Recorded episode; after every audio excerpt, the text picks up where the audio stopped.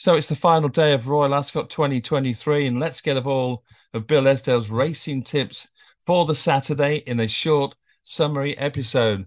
Bill, what are your tips first of all for the 230?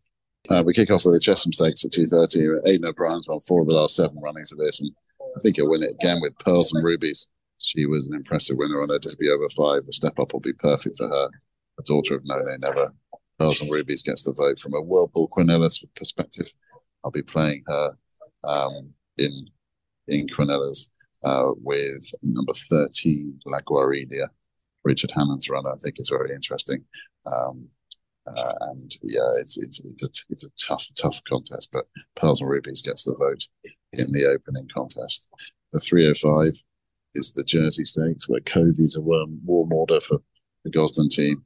Uh, feels plenty short enough at the prices but I think Cove is the most likely winner. And again, from a Brunello and Whirlpool perspective, um, I'll be leaving Inchlar out and the Antarctic out. Um, I'm probably playing Olivia Maralda, who was very good on fast ground um, last time at Epsom and loves loves the quick surface, and also Qua Shamar of the Jesse Harrington team dropping back into it. I'll probably play those three in the Quinella and the Jersey Stakes.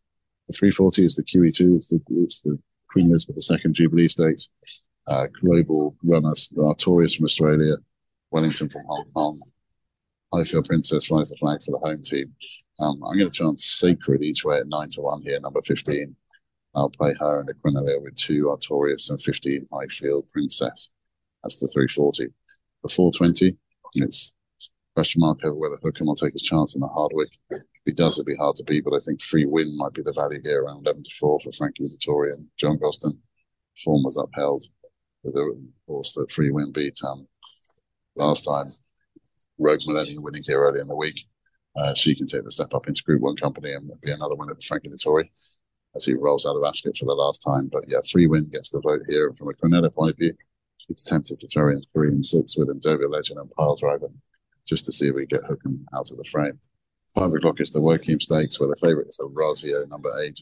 Could well be a group horse, but going to take him on the prices because he's a bit skinny around six to one. I'm going to go for two big prices. First is number 26, Juan Pan for the Mick Appleby team. It's a big price. It's won all his races on fast ground and hopeful for a big run here with Ali Rawlinson in the saddle. That's number 26, Juan Pan. The other one's number 14, St. Lawrence at 33 to 1 uh, for Archie Watson. First run for that new yard. Coming out of trap 30, I think St. Lawrence can go well as well in the Woking Stakes.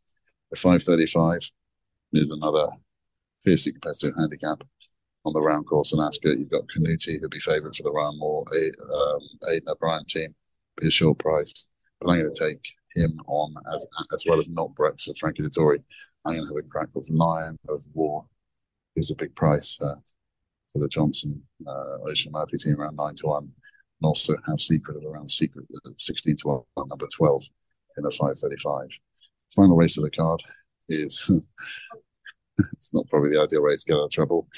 If you haven't backed a winner, I'd head for the car park early. But Stratum looks to win it for a second year running. Dawn Rising will make it really tough for him. But I think those two are the most obvious.